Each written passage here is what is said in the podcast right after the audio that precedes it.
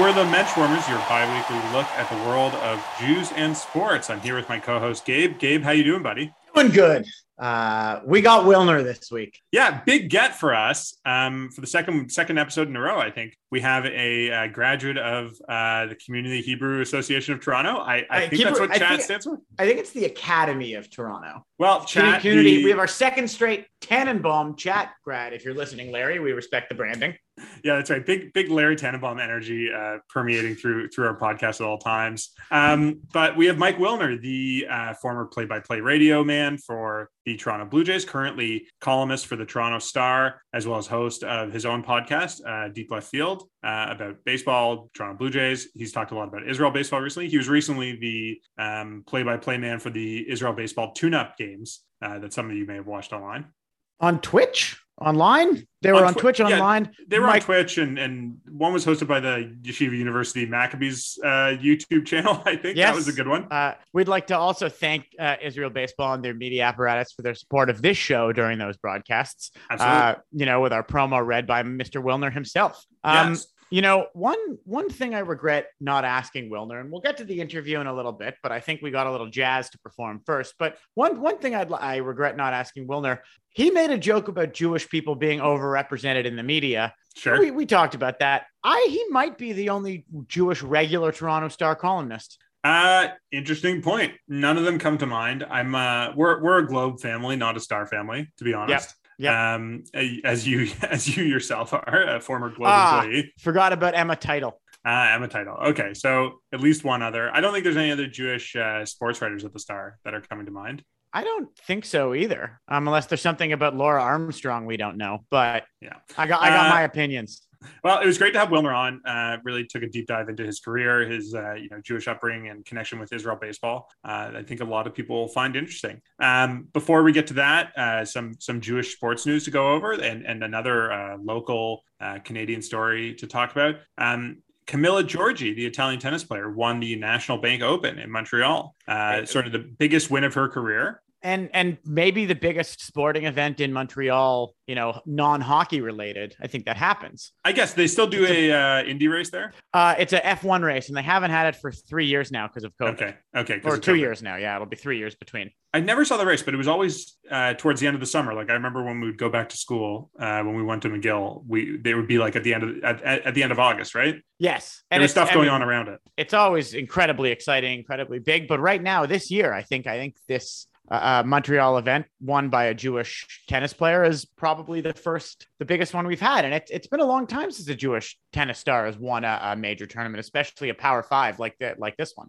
Right. Well, that is sort A of high a- five. It's a high five tournament. Well, that is sort of an, an interesting and open question that I think is, is worth talking about. So, um, Camila Giorgi, as we said, is Italian. Her parents are uh, Argentinian, uh, who, who I guess emigrated to or, or back to Italy at some point. And I think there were some uh, confusion at some point about whether or not she was Jewish. And I can tell you that until last week, her Wikipedia page, for example, um, read something akin to, you know, she has been reported as being Jewish, but these claims are unverified, um, which is a very like odd thing for Wikipedia to say, right? Like It's almost, Wikipedia. it's- yeah, it's almost as if she sort of said, you know, back it off a little bit.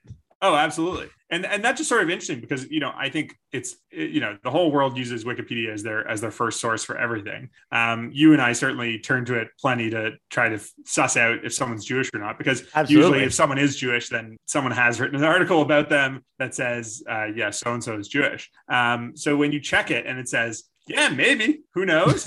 um, I think that makes it pretty pretty interesting because it's you know there was the story that uh, there was the story that she had considered moving to Israel to play for the Israeli team, which you know can mean that she has some uh, right to Israeli citizenship under right of return without actually uh, any identification as Jewish, or it could mean any number of things. But the, the you know according to some reports was was very wishy-washy but i should say that i feel like we you and i and in, in the guise of our you know twitter account and online presence uh, had some effect on sort of establishing whether or not she was Yeah, we we this might be the first Menschwarmers gets action we've ever done. I Right, think because- Menschwarmers got some action. I think that's I think that's exactly the right way to put it. Um, so Marvin Glassman, uh, who was formerly a guest on our podcast in our in our back in our old CJN days, was our first uh, live interview. Do you remember? We, we Yeah. interviewed him up at the CJN office. I, I remember you complaining how much the office smelled like whitefish. well, you know that's that's ju- not that's a just joke, hazard. Jamie That's did just the- complain. that's just the hazard of working for the Jewish media. Um, and when I say Jewish media, I don't mean like you know triple parenthesis Jewish media. I just mean literally. don't you, don't know, you mean Jewish the newspaper. media? Anyways, we, we interviewed Marvin. He was a great guest. I, I, you know, encourage anyone who's interested in tennis to go back and check out our, our podcast with Marvin about the sort of Jewish history of tennis. But uh, Marvin, you know, got the answer. Uh, Yeah. Writing for Jewish Telegraphic Agency, uh, he sort of did the actual reporting, saying whether or not um, Ms. Giorgi is Jewish, and she confirmed yes, she is. Both her parents are. Uh, her favorite book growing up was the, the Diary of Anne Frank, and since then, the Wikipedia page has been changed to she's Jewish. So Ah, there you go. We affected Wik. Uh, uh, we affected Wikipedia without, I- you know, in a way that isn't vandalism. and, and I say that I feel like we we were sort of somewhat responsible for this is only because we were sort of doing the digging on Twitter and talking to people about it, and then someone tweeted at us who works for Jewish Telegraphic Agency and said, "Yeah, you know, we got the article on it. Here's the answer." Um, that was Gabe Friedman, uh, who writes for JTA and Yep. other places as well. So you know, we sort of got the answer. We called her Jewish, and now Wikipedia says she's Jewish. Uh, I don't know if we're cited as the source, but uh, we, we certainly helped it along its way. But the reason I'm bringing this up is because there remains unconfirmed reports about another tennis player, uh, Elina Svitolina from Yes. Ukraine, and about Um, whether or not she's Jewish. And and you, She's also a previous winner of the Rogers Cup or the National Bank Open, as it is known now. exactly. Um, you know, she's she's had much more success, honestly, than uh, than other uh, than other female Jewish player. She's you know she's I think she's ranked in the top five now. She's certainly been in the top five in in her career. She's Uh, been up to number three before. been up all the way up to number three. Okay, so you know she's made to semifinals of, of majors. She's won a number of tournaments, and she won the National Bank Open or whatever it was called, the, the Canadian Open. and R- a bronze RIP, medal. RIP the Du Maurier Cup. a Uh, bronze medal at this Olympics. We could have bronze lost her on the previous. We forgot about her her, her in the Olympics, but I didn't. I mean, her being Jewish is is would be surprising.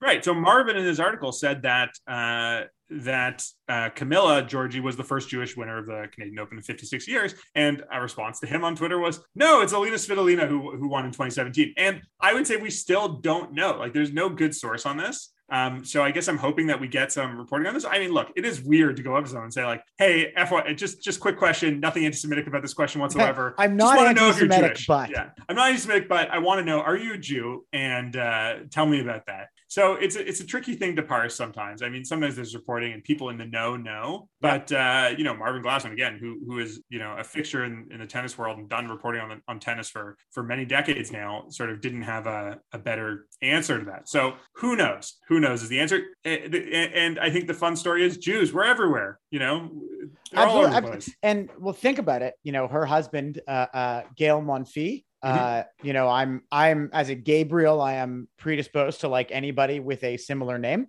Um, and Gaël is sort of a romantic language pronunciation of Gabriel. It is the same name. Uh, so I'm I'm a big fan of them. And if the two of them have a Jewish child, um, you know, a multiracial Jewish child, he is from Guadeloupe and uh, she is from Ukraine. So that would be really a lot of uh, uh, uh, that would be Judaism reaching even further. I, I look forward to their future children someday playing the uh, the uh, Agassi uh, Graf children. in- Oh yeah. a- Although I thought the Agassi tournament. Graf children, you know, they bonded over their mutual hatred for tennis. that's true. I don't think I don't think they're they're teaching their kids to play by like hitting making them hit a thousand balls a day No, and- uh, or any of the terrible things they grew up with. no, of course not. Oh boy, being a, a German athlete in the 1980s really seemed like it's a it's another level. You know, the Germans are really they're known for their lackadaisical and uh, athlete first approach. Absolutely. Um, I, I guess that should should take us to our, our next topic, which is is just a, a brief note uh, of interest that was brought to our attention again about surprise Jews, um, which is that uh, you know I, I do you watch Ted Lasso? Do you watch the, the Apple TV show? Ted I, I actually watched the most recent Ted Lasso moments ago. Oh, okay. Um, I haven't watched the most recent one. Th- This season's gotten a little downhill. I think. I think that's been the consensus. You know, we'll save that for the Ted Lasso podcast. Sure. You know A what? little- Wait, We'll save that for our interview with Mr. Goldstein. Right. So, so Brett Goldstein, who plays uh, Roy Kent and is a writer on the show, is is you know publicly known as being Jewish. Uh, He's, we love he's publicly Jewish. publicly he's what- Jewish. He's what the census would know as obviously Jewish. Well, with a name like Goldstein, it's not hard to it's not hard to find him. But we were recently advised that uh, Mo Ju- uh, Mo Lamour Lamour, who plays the uh, Thierry French. Zoreaux. Yeah, the French Canadian goal, goal, goalkeeper Thierry Zoreaux is also Jewish. He was on a podcast about Ted Lasso. They were asking him after the Christmas episode about his own Christmas traditions growing up, and he said, "Well, I don't really have an answer for that because I'm Jew. I grew up Jewish," which is sort of shocking because there aren't that many French French Canadian Jews. There aren't that many like um, francophone Jews altogether. Yeah, especially French Canadian Jews of color. It's very exciting. Yeah, I, I, think in the interview he went on to talk about his his mom being French speaking, and I, I, believe he's he's of Haitian extraction. So mm-hmm. I have no idea what his background is, but he identifies. He was talking about not having gone to synagogue in a while. Um, so two Jewish actors on Ted Lasso playing playing athletes, not real athletes, but but playing them playing them on TV. Uh, it's yeah, well, great, uh, Mr. Jeudy-Lamour or Thursday Love, as he calls himself. Um, you yeah, know, like it's, that. it's Thursday Love is good as it is a day where one reads the Torah, um, but not a day that where you have to sort of take the Sabbath all that seriously. So Thursday is a good good weekday for the Jews. Absolutely. Also, maybe Thursday Love just came from many years of Seinfeld airing on such a day. well, I think it's it's just good, you know, more identification. At some point, there will be a Wikipedia article for him where it says he's Jewish, and I hope we play some small part in that uh, that do, identification game. Do we have the opposite of a Mike Jacobs All Star? Like you're, you know, an AJ Dillon All Star or a a uh, you know Moe Jeudy-Lamour. Right. Uh, you, you don't expect someone with the last name Jeudy-Lamour to be to be Jewish, but you never know. Yeah, I mean, they, there's they, they, they come in all we come in all names. Maybe AJ Dillon named himself after famous Jewish musician Bob Dylan, and there's his Jewish connection. Maybe. I mean, I, I look. I, I think the tennis players you're talking about, Camila Giorgi and uh, Elina Svitolina, don't, don't necessarily come across as as being particularly Jewish names. But uh, again, no. Although the, uh, you get tripped up from the Eastern European ones. Although you know now we're retreading on an old familiar topic, uh, uh one that we talk about in our uh, interview coming up uh, with Mr. Mike Wilner. Mike is obviously we talked about earlier, sort of a legend in the Toronto broadcasting scene, and we're thrilled to talk to him. But first, I got a question for you, Jamie. Let me hear it. What do you look for in a podcast host? Ooh, what do I look for in a in a podcast host? Well, if you're talking about my own my own podcast, I mean, I look for my friend who also knows about sports and has a keen interest in who's Jewish and who's not. But we got uh, this rapport going on. That's we got this you rapport. Gotta have a rapport. Are you leaving, Gabe? Do I have to find a replacement? No, I'm going no, to a one man booth. I'm going to a one man booth. I'm doing it. you're going to Vin Scully this podcast. I'm absolutely. I, I, would absolutely Vin Scully it. That you know, what an honor. I'm sorry you're leaving, but uh, I got. Do you think? You could, how long do you think you could just speak unbroken? Um, I don't if think I have like, like, a Rush Limbaugh type. Show. Yeah, I don't have like Stephen A. Smith style chops. Like I yeah. need the back and forth. I need I need the I need the balance. I need the question and answer and all that. The banter. You need the top bants. It'd be fun to find out though. Just like just like hit record and just like go. Just like here's my thoughts on a topic. I'm not stopping until I run out of words. We we maybe next time one of us has another child or we go away or we're sick or whatever, our producer Michael will let us try the one man booth. Just Stephen just Stephen A style. And I am telling you that if Ryan Braun did not get caught, he would be the greatest Jewish athlete of all time. Good, good riffing. We're, we're getting the signal from from our producer Michael to get on with the thing that we were supposed to talk about. So, okay, why do you ask? why do you ask? Why? What would I look for in a in a podcast host? Well, our mishpucha, uh, Bonjour Chai, a right. a very a not equally cleverly named podcast about uh, Jewish life in Canada, is actually looking for a third host to be part of their uh, hydra of hot takes uh, on the Jewish world. Oh, that's uh, great. So their recent, uh, their third co-host, Melissa Lantsman, is, uh, I guess, resigned from the show because she's running for Parliament uh, currently, and wow, hopefully will win. I guess if you're, uh, uh I, I guess that's the CJ CJN's rooting interest is is pro is pro Lantsman. Maybe I don't know. We're getting maybe uh, does our show wade into politically? Because I could Stephen A. Smith that race too. Where's she running? York Center seems like a York Center type candidate. Uh, Thornhill. Thornhill. Thornhill. Okay. Okay. Yeah. Well, well, moving on from from Melissa Lantsman, they need someone to replace her with perhaps fewer immediate political aspirations. So, is that you? Not you, Jamie. You, oh listener. You, oh listener. Uh, if you are, you know, political, uh, opinionated, uh, interested in the world, current events, uh, and you think that you would make a good uh, third wheel of a third leg of a stool on bon, Bonjour Chai. You got to um, have the koyach to stand up to Avi and Ilana. That's right. So if you think you'd make a good podcast host, email our producer, M, uh, Michael Freeman. You can find him at mfreeman at the cjn.ca. Uh, send send along an application, cover letter, or whatever you got, along with a audio sample of uh, you talking, doing a doing a Stephen A. Smith style rant on whatever local Canadian May- Jewish goings on Maybe we are. can ask them to do their best impression of us. Let's see if you can do a bench warmers bit just to show your range for Bonjour Chai. That's right. Um, so let's uh, move along to our interview with uh, Mike Wilner. But before we do, I just want to give a shout out to uh, former guest Nate Fish, uh, aka the King of Jewish Baseball, uh, who was a, a bench coach. I, I think a bench coach or third base coach. I'm not sure with uh, Team Israel at the Both. But both, yeah. And he's uh, coached uh, at every position. Oh, he's coached all around the diamond. He's the he's the Chone Figgins of uh, of Israel Israeli baseball coaching, every position. Well, he's now moved up to the to the big chair, so he's been named the national team manager um, of the Israel baseball team um, for the senior squad. You know, there's going to be a turn a European tournament coming up soon. Um, There's likely just- to be another World Baseball Classic, and and as Mike said, it is long overdue, long deserved. yeah, and so you know, Muzzle Tov to Nate. I really hope you know. I think we both wish him the best and a long career in coaching for Israel and and elsewhere as well. I mean, you know, I think that he is he is the kind of guy who can who can be a coach, uh, who could be a coach in, in the you know in the minors, majors, wherever, uh, and get up there. So we wish him lots of luck. So Nate, Nate, as we spoke to him a couple of weeks ago, lives in the Catskills. Yeah. So I'm wondering if now that he's, you know, the the the melech of Israeli baseball, he can start telling like Catskills style baseball jokes. I think it comes with the territory. Take a strike, please. Maybe we can assemble a team of, of Jewish Canadians to uh, to go down for a barnstorming game against the, the Catskill Jews at some point. It's not Yeah. too far. Once the borders open up, just grab the old uh, Rochester ferry and Yeah, uh, and get get Adam Stern and everyone else in a in a nice big old uh, uh, uh you know minivan, a Dodge Caravan, or like maybe you know you know what? No, we get on the Hasid bus Oh, with yeah, everyone, That's what you need. and then ask them to drop us off in Kiryas Joel, and then Right. hitch a ride up to the Catskills.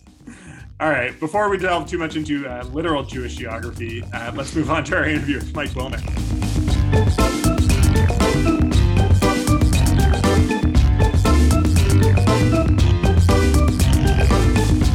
We're joined tonight by Mike Wilner. Mike, how you doing? I'm doing great, thanks. Thanks for having me, boys. You're the first first podcast I've ever been on that I've already read an ad for before going on it.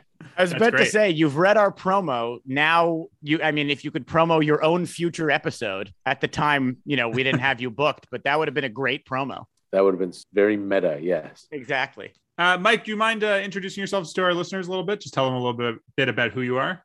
Sure. Um, my name's Mike Wilner. I'm from Toronto, born and raised. Uh, went to Bialik, then went to Chat. So very much a product of the Jewish day school system uh, here in this uh, fine city of ours. Um, and uh, then somehow, you know, worked my way into a very non-traditional, uh, at the time anyway, media position. I, I, um, I started broadcasting minor league baseball when I was 19 years old uh, in Welland, Ontario, for the Pirates affiliate there. Um, wound up doing a couple more seasons of minor league ball, then worked for 680 News here in Toronto, which is, I believe, Canada's most listened to all news radio station, in uh, if not radio station, period. Um, in the mid 90s, and uh, in 2001, wound up at uh, the All Sports radio station, and the next year was part of the Blue Jays broadcast team, and continued to do that for uh, 19 seasons. Um, very proudly, the only Toronto born uh,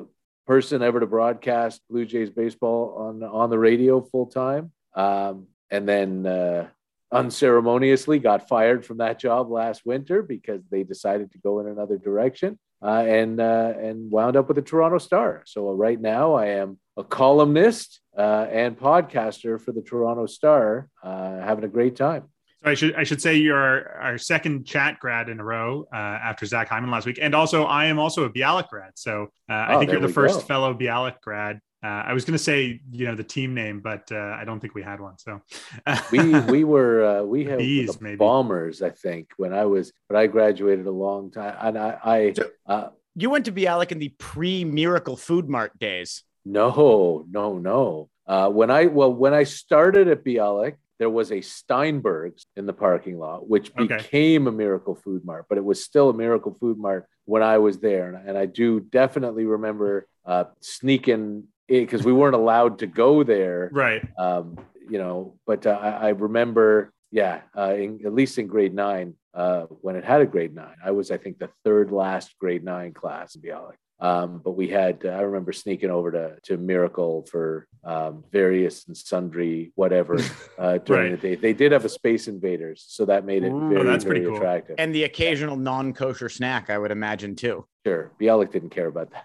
Oh, I, they were I pretty don't know. I. I didn't go to Bialik, but I and uh, Michael, our producer, were both there during the years when they were tearing down the Miracle Mart to build the uh, the new gym and the new atrium. So Very nice, very nice. No. I was there in the old days, and when my kids went there, uh, barely, honestly, barely recognized the place. Uh, Right. the, the same way with chat now. I went for a reunion a couple of years ago, and it has changed so very much, which just means nothing more than I'm really old, I guess. right. So, so let's talk a little bit about your upbringing. You're obviously you're on our show because you are Jewish and you are a notable voice. I know you looked shocked at that one um, in our Toronto media, and and you know I guess we can say we're about two weeks out now. So you're our first Shana Tova of the year. So oh, it's uh, close enough. Sure, yeah, thank we're you. in the moon cycle. We're less than a Yeah. moon cycle away. and same to you and yours. Um, so that you I should mean- only have a happy and healthy and prosperous new year. Yes. Um, so, you know, I'll let that lead into sort of you talked about your Jewish background in Bialik. So, as a Jewish person, did you have, you know, was there any sort of excitement of following Jewish athletes when you were a kid? And if so, who did you care about? Uh, like there weren't that many when I was a kid. I mean, uh, I'm too young for Sandy Koufax. right. Um, he was retired before I was even born. Um, There was a bit of a gap in the in the.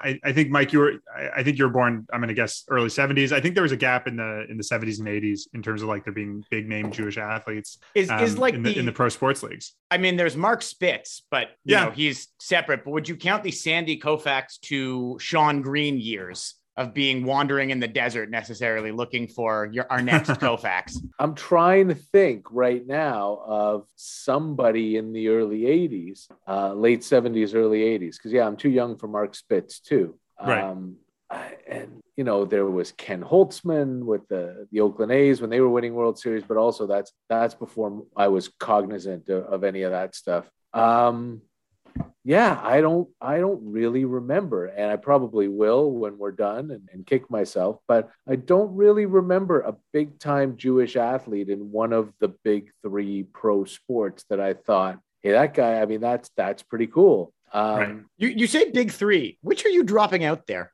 Well, when I was growing up, the NBA was not a thing. Um, Interesting. you know when when I was when I was 10 11 years old the NBA finals were still being shown on tape delay at 11:30 at night on CBS because so few people cared about it. And I think I was 11 or 12 when Bird and Magic came in. So um so that that turned things around. But uh, the big 3 in the states obviously doesn't include hockey. And the big 3 here when I was growing up did not include basketball I was 25 I think when we got the Raptors Right. In, terms of Toronto sports, I feel like the Jays' first notable uh, Jewish athlete was was Shawn Green. Unless there's someone who is earlier than that who who comes to mind. I think you know when he broke in in the mid '90s, uh, that was that was the re- really the first big Jewish athlete we had uh, for the Jays at least. yeah there isn't there isn't one who comes to mind before that again with the caveat that i may wind up kicking myself when this is done um, but yeah shawn green was was a very big deal and he embraced his jewishness which is something that he never really had done before that. I'm Mhm. not i think he was bar mitzvahed but i'm not 100% sure. Um, uh, you know what? I I don't think he was, but the Jewish community in Toronto was so thrilled to have him and so ready to embrace him um, that you know he was getting Seder invitations and and and you know come to shul for the high holidays and all that stuff. And he really that that was his um, big push to to get into it. And he uh, I think found out a lot about himself that and and his heritage that he really enjoyed getting into. And he's gone on to like be a coach for Team Israel in the World Baseball Classic and stuff. And um, yeah, he was he was the the first big deal I think here. Uh, Ike Davis actually said something really similar that he didn't really follow his Judaism until he got to New York. And then obviously in New York, when he played for the Mets, it was a really big deal. And, you know, huge groups of Satmars started showing up to games and carrying signs. And then he decided to get into it. And he also went to represent Israel. Yeah, and, and it's a familiar story. Look, and, and it, it doesn't happen with everybody. Um, certainly, Rowdy Tellez did not have much interest in it, and I, I talked Sure. to him. Uh, Dan Shulman and I converged upon it uh, at one point. In Oh, time. we've also gone for Rowdy. yeah, uh, and Shulman, another Bialik Nick uh, Right. from the from the good old days. Uh, but it wasn't, you know, he he wasn't um, disrespectful or anything or mean about it. He just said, you know, we we lit candles for Hanukkah, but that was the only thing that um, was Jewish about his upbringing, and, and he felt like um, he didn't want to he didn't want to uh, portray himself as something different than he really was. Uh, Kevin Pillar embraced it. Um, Sure. uh, I, I did an event with him to raise money for Tel Aviv University, which Hmm. is pretty cool. That's great. yeah. Um, but yeah, Shawn Green was absolutely the, the first for sure. Yeah, We- and I I, I think that's fair. I mean, you know, there's plenty of people who, you know, their religion is not a big deal to them at all, and I think we we sometimes expect too much of our Jewish athletes or, or people who have some Jewish heritage that they have to be representative when you know they they may just want to focus on some other element of their game or being an athlete or any of the other things that that, that are you know integral to Yeah, personality. And I think it's because there are so few of us, right? We, we Right. try to, especially in, you know, in athletics, I still remember the, the, um, the great movie that I don't think stands up very well, Airplane, Mhm. um, in the '80s with the the Zucker brothers and stuff. And they here's a you know your pamphlet of great Jewish athletes. Exactly. Um, but so I think that's why we latch on. We want to we want it to be a big deal to them because it's a big deal to us. It's not always going to be a big deal to them. This is, I mean, it's an interesting story because it's been in the news this week, and I'm curious to know uh, uh, your take if you follow tennis at all. But Camila Giorgi just won the Rogers Cup, um, and she has been proudly Jewish her entire life, but nobody asked.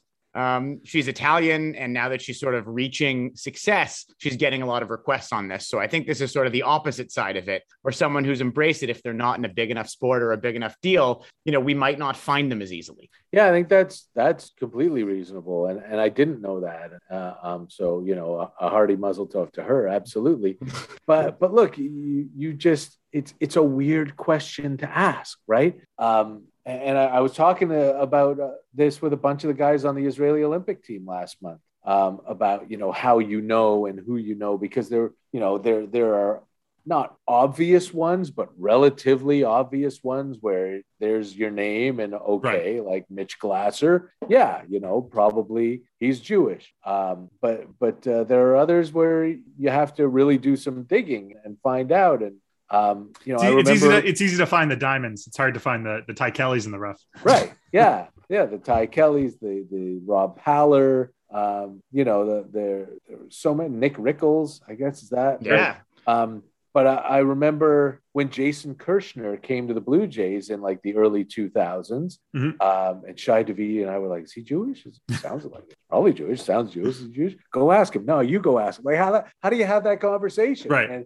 and I think you know it was like a couple of weeks into his tenure. We'd already talked to him a few times, and I I, I said to him, I just got to ask you the name Kershner. Are you Jewish? No. Like what? How could you possibly think that? Um, so yeah, it, it's it's just a it's a strange. You know, when Ty Kelly was a Blue Jay for seven and a half minutes, I, I didn't go up to him and say, "Hey, you know, Jew." I hear like, you're a Jew. right. right. What I you, promise you. I'm not an anti-Semite, but I hear you're a Jew. Yeah, which is why I never, you know, when uh, when I spoke to Ian Kinsler for my podcast in in uh, Aberdeen, Maryland, it was the first time I'd ever talked to him because I, I didn't, you know, whenever he came to town with Texas or Detroit or Boston or whatever, I was like, oh, you know, Jew. But again, it's a weird entree into a conversation. We our, our term our term for the, the Jason Kershner types is a is a Mike Jacobs All Star um, Okay. because obviously because the name sounds Jewish, but also the, the Miami or then Florida Marlins had a, a Jewish Heritage Night back in 2006 and gave away Mike Jacobs T-shirts,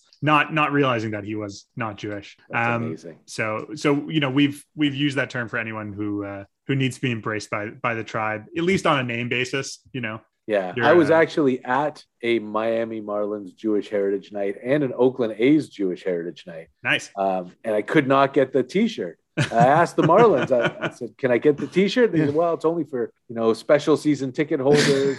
Try to find me one." And they couldn't do it. I've actually been to a Pittsburgh Pirates Jewish Heritage Night, so I think maybe between the three of us and some other guests, we can get the whole league The whole eventually. league. Uh, we we had Nate Fish on our show a few weeks ago, um, Wonderful just man. before he left for the Olympic. Great guy and a big muzzle tough for him on his promotion. Yeah, Um, but long he's- time coming that one. Absolutely, and he talked sort of about the the inherent networking in the coaching world of being Jewish. You know, he's worked for he talked about, you know, the Yarmouth Dennis Red Sox that he's coached for years in the Cape Cod League with a Jewish manager. And he talked about working with Jerry Weinstein all over the world. Um, and you know Jerry Weinstein is obviously a coach of Team Israel, and it's to me it's really and you bring this up with Shulman and Shi, how you guys are all sort of talking about it. It's really encouraging to see that there's an actual community even in pro sports, is that Jews can both find and support each other wherever they are. Yeah, I think, and I think, you know, made that much more strong by the fact that Israel has put together these teams for the World Baseball Classic and for the Olympics. But that community exists uh, and existed before that. And yeah, there are probably a few more of us in the media. It's true. Sure. Uh, there are a couple we, of days. We don't mention that on this show, but that's okay. There are a couple of days where we probably had a minyan in the press box in Blue Jays games, but uh, not for a while. Um, but but look, it it, uh, it, does make it easier and and uh, and it makes it uh, great. And and I sort of equate it almost to all the work I've done for Baseball Canada and all of you know the Canadians know who the Canadians are, and there right. are so few of us mm-hmm. around baseball that you all, you know, you look across the field and hey, I know you, and now, and now the existence of that team Israel uh, can help push that along because there are, you know, talking to all these guys, they were like, well, I was often the only Jewish guy on the team, if not the only Jewish guy in the league. Right. Um, mm-hmm. But, you know, now it, it, makes it a little bit easier to find people. So it's, we should mention, uh, Mike, that you're just off a, a recent stint calling uh, Team Israel baseball games when they were sort of barnstorming around uh, the New York and, and, New England area. I, did you guys go further south than that? I can't. I, yeah, there was so. only actually one game in New England was uh, right. or one two games up in Hartford, but there was Pennsylvania, there was Maryland. Okay. Um, yeah, they they were the Northeast U.S. How, how did you get uh, picked for that job, and uh, how was it? First of all, it was unbelievable. It, it you know it was amazing, and um, I've I've thought a couple of times like doing those 10 game 9 games sort of scratch the itch for me that I'm since I'm not calling ball games anymore but I think it was more than that. It was super mm-hmm. meaningful and powerful. Like that first game that was on Coney Island, um, it's just an incredible setting. Maimonides Park, which is yeah. uh, amazing. You know, I think it's it's named after the hospital, but regardless, you know, hearing Hatikva before a game here in North America was, uh, I mean, it was chills inducing. And and I'm, you know, I've only been to Israel once. I, am a very strong Jewish identity, uh, um, but it wasn't something that I thought would would happen, but hearing it every day was was, was fantastic. Um, were you were you were you a camp guy? I, I was a guy who hated camp. Because uh, I think the um, last I was just the last time I remember singing Hatikva every day was at Camp Shalom. Yeah, see that, and that would have been. I went to I went to Gesher um, mm. after a very well. We got to end this horrible year at White I'm kidding. um, but uh, but no, I, and you know I knew it. It, it it's a, a, daily thing in Bialik now, not when I went there, but so with my kids there, I had heard right. it a bunch of times. But um, but back to the original question, mm-hmm. um, I had seen this Israel baseball podcast just from following Israel baseball on Twitter. I met Nate Fish uh, the one time I was in Israel, and I really don't remember how that came about, but um, they might have found me at that point in time and I met him in a shuk in Tel Aviv, and we walked around and we talked, and he gave me a couple of kippas and uh, wristbands and a great Israel baseball hoodie that I still was, have. Was he selling them in the shuk? Not in the shuk. No. Oh, that would have been I awesome. think he brought them online. specifically for me. Um, but uh, so through that, I guess I started following them, and then I saw this Israel baseball podcast, um, and Frankie Sachs is the host, and he does a lot of the communication stuff for Team Israel, and he's really um, right in there doing tons of stuff for them. He's given um, us a, us a lot of support too. He's so. amazing. And uh, so I reached out to him and I said, "Hey, you know, this is this is who I am and this is what I've done. I've been broadcasting for you know a couple of minutes. Do you, if you need any sort of help on on this podcast, if you want any advice, if you want whatever, if any of my connections in North America would be helpful to you, let me know." And we just started talking, and he said, why don't you come co-host a couple of shows with me? Mm-hmm. So I said, sure. And then we did. And, and I was uh, with him for Blake Gailen, which was a great show. Mm-hmm. Um, I still can't believe he hasn't watched Community, uh, the TV show. He went to the same community college with the creator, Dan Harmon. Oh, wow. That's he went to, he went to Greendale. he went to what wound up being Greendale. Yeah. Um, I think it was called Glendale or something. But um, and then he, when I saw him last month, he was like, "Yeah, I still haven't watched it." But anyway, um, we did the Blake Gailen show. I put together a show for them um, on opening day. I, I got um, Ken Davidoff of the Post and Jeff Passan from ESPN and Alyson Footer from MLB.com, and we just sat around and talked about growing up Jewish and following baseball. And then he said, "You know, we're going to do this thing uh, before the Olympics. Would you like to call the game?" And it took me i don't know less than a millisecond to say yeah it was uh, it was amazing. And it was it was a test um, with the technology trying to do it on twitch. We really um, you know every game it felt like we weren't sure we were going to get on until the absolute last second we had a GoPro that we wanted to use that we tried for every game and it didn't work once. Right. Um, so uh, as a result, it wound up being more of like an enhanced radio broadcast. But yeah, it was a bit of a yeah. static static viewing yeah. experience, but you know, obviously yeah. the call was there, and you and you could see the you could see the you know the batters and the hits. Right, and we'll we'll try to figure out better ways to do it. And I'm still, I mean, it's getting late now. I, I think it's only two weeks away, the European Baseball Championships, but I'm still holding out hope that they want to bring me to Lily with them and, and see if we can do that there. Too defending champions. That's right. It's important. Well, sort of because they won the they won the qualifying tournament. I don't know if that they didn't win the, Europe. It's they didn't true. win Europe. They, didn't win they won Europe. the qualifying. Tournament. They finished tournament. top four. Yeah, they, they, made it through. So we should talk a little bit about the the Olympics. I mean, it was just sort of like a, a chilling loss in the end there to the Dominican. Was it was it a weird experience for you watching uh, the the Jews get or Team Israel get walked off by Jose Bautista of all people. I mean, seriously, he hadn't had a hit the whole time. Hadn't had a hit right? the whole time. Um, Unbelievable. Yeah, it was unbelievable. And uh, look, they, what they did was so incredible. First of all, to just get a win, right? They, yeah. and, I, and I said, and they killed Mexico. Killed yeah, them. I said a million times during that pre-Olympic tournament that Israel is the free space on the bingo card for everybody. They're the team that they that everybody thinks they'll just walk over. But look, they took Korea to extra innings in the first game. Yep. They beat Mexico. They gave the Dominican all they could handle. Um, they um, the U.S. game not so much. Not but great. but look, they played everybody in the tournament except for Japan, and they gave everybody a ball game except for the U.S. Um, and that was really only one bad inning. Um, I was I was amazed, and it felt again to bring it back to the stuff that I'm super familiar with. It felt again like Canada, right, right. where mm-hmm. it comes so close, and uh, Canada uh, does a great job of getting knocked out in tiebreakers. Unfortunately, didn't happen this way for Israel, but um, but yeah, you, you, know, you wonder is there a move here? Is there a move there that you would have done differently? But uh, the truth of the matter is, they gave the best teams in the world everything they could handle, and they did it with um, without the best Jewish players available. Sure. Um, so it was, not to mention Jon Jon Moscot getting knocked right. out in the first game. I think was absolutely. Was if Jon Moscot survives that first game, if if he's healthy, then it's entirely different. Then there's a legitimate chance that they beat Korea. Um, they probably win that game against the Dominican. Who knows? But uh, but Moscot getting hurt and and not being able to replace him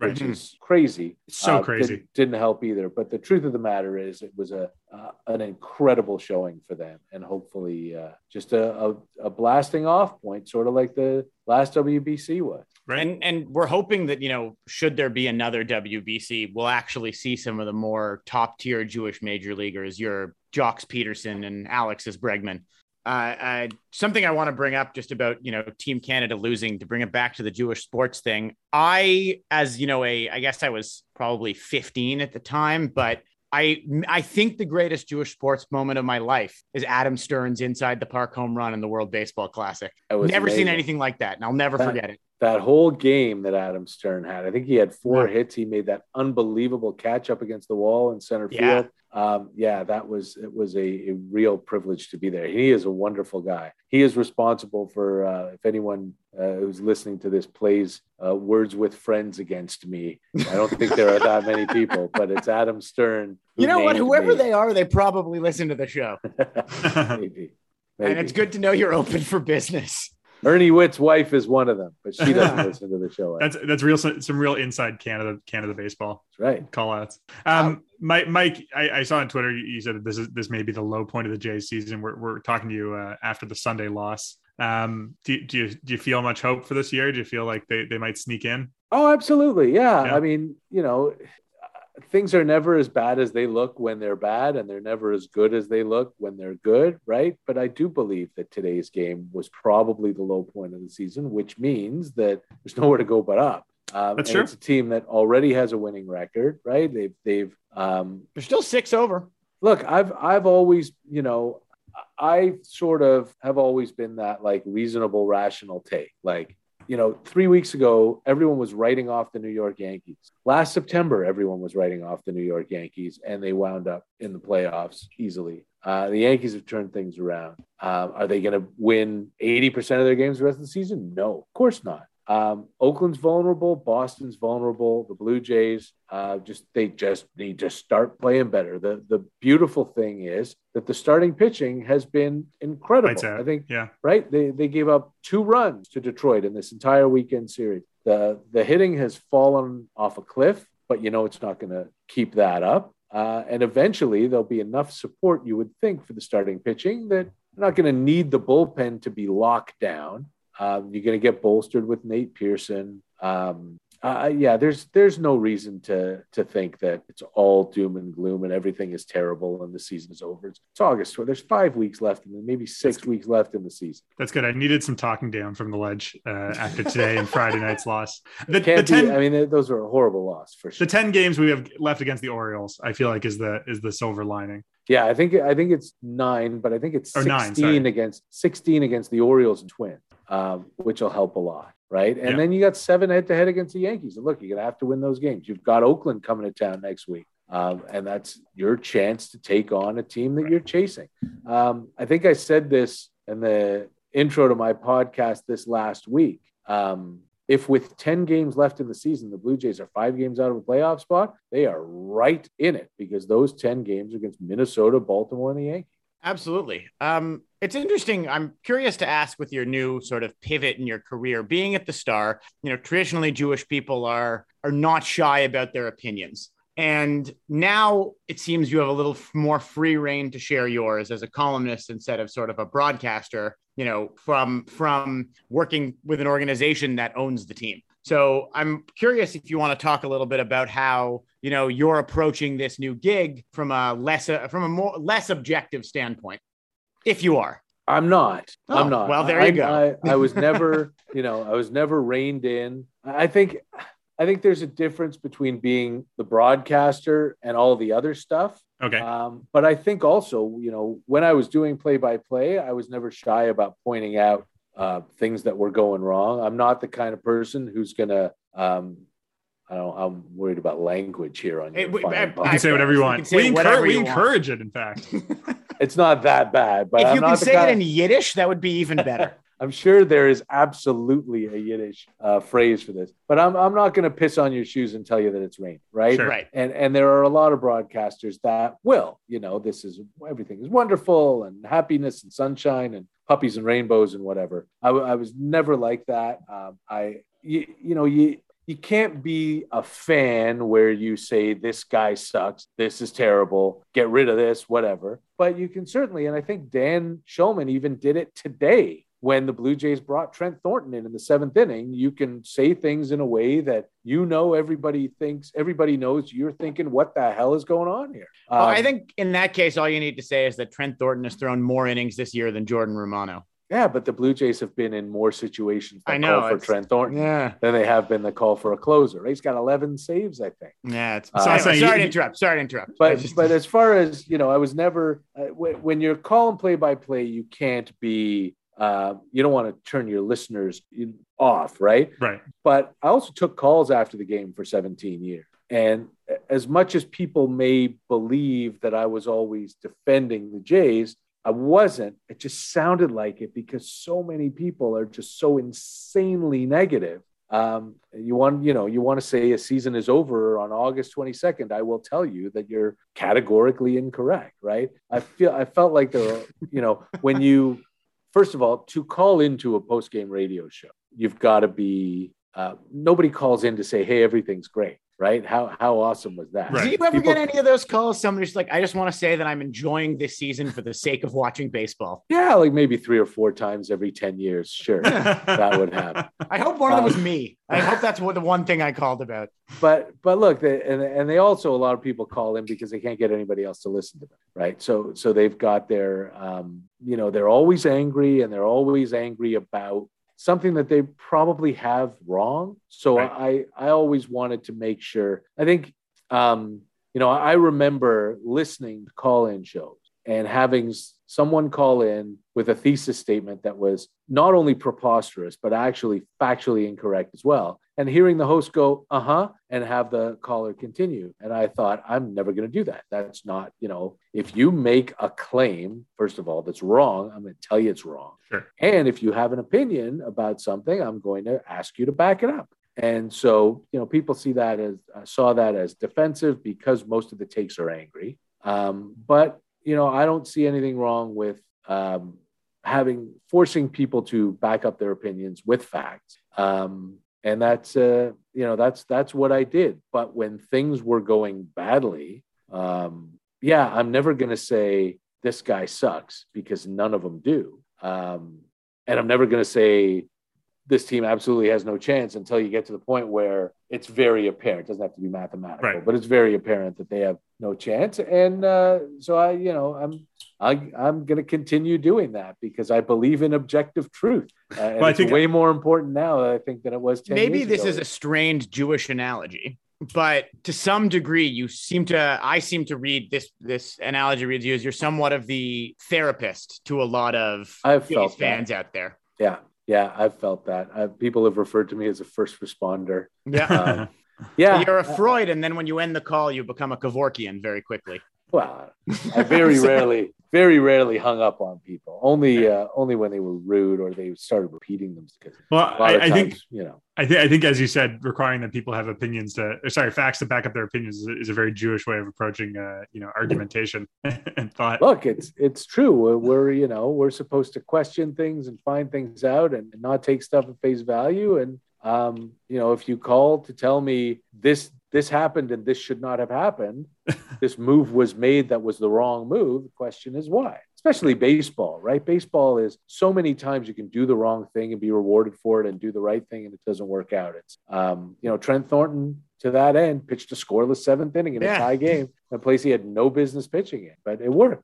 Right, um, Mike. I think we're gonna have to uh, call it call it an interview there. Um, before we go, is there anything you want to plug or anything you want to mention? Your podcast, your column. Sure. I mean, I, I write a column off of most games in the Toronto Star. Please read that. But uh, also, um, you can follow me on Twitter at Wilnerness and the podcast. The the the podcast call it's called Deep Left Field. Um, you can find it on Twitter at Deep LF Podcast, but but more so like listen to it. Don't look for it on Twitter. That's and, great. Uh, uh, it is, I believe, it's consistently been in the top three baseball podcasts in Canada, which makes me very happy. And the top baseball podcast that is not produced by the company that owns the team. So that makes me very happy as well. That's great. Well, thank, thanks, thanks, Thanks again a so much for and Mike Shana joining us, Tova Mike. again.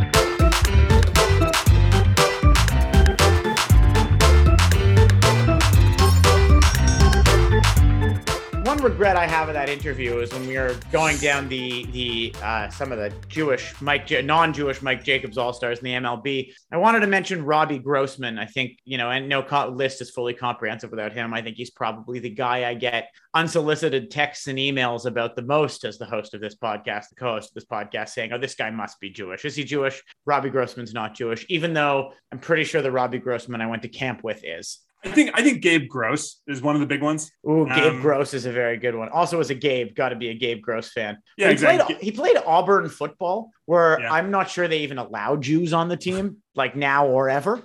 Maybe not. Um, and then there's like the uh, the guys with like the Germanic names that like if you're a student of the game of of, of Jewish of Jew identifying, like you know Stephen Strasburg's not because he spells Right. his last name with a U, With a or U. like or like Ryan Zimmerman spells his name. Actually, Z- Zimmerman's Jordan one N. Zimmerman. Jordan Jordan Zimmerman. Zimmerman is two ends. Yeah. You know, and and you know, back when Scott Feldman was in the league, I was really excited to see that it was a one end Feldman. He he was the real deal, Feldman. That guy. He was right. And, and was- but you, he was, he was Jewish. Jewish though, Scott Feld. Yeah, he was. And then you also have the other side of the Germans, your Scots Schoeneweis, Right. uh, where you know he's that's that's a real sort of Northern European Prussian name. Uh, Bohemian. It's a very Bohemian name, uh, and he is actually from the you know must have been of the Jews in Bohemia. Thank you to uh, Marvin Glassman for reaching out about his article and for guessing ages ago. Uh, I'd love to have you back sometime. sometime, Marvin. Two two years We'll- ago now. That We'll that talk U.S. guest on the Open. Uh, uh, Yeah. Talk U.S. Open. We're, we're, we'll US be Open. watching the U.S. Open coming up, obviously Well- following uh,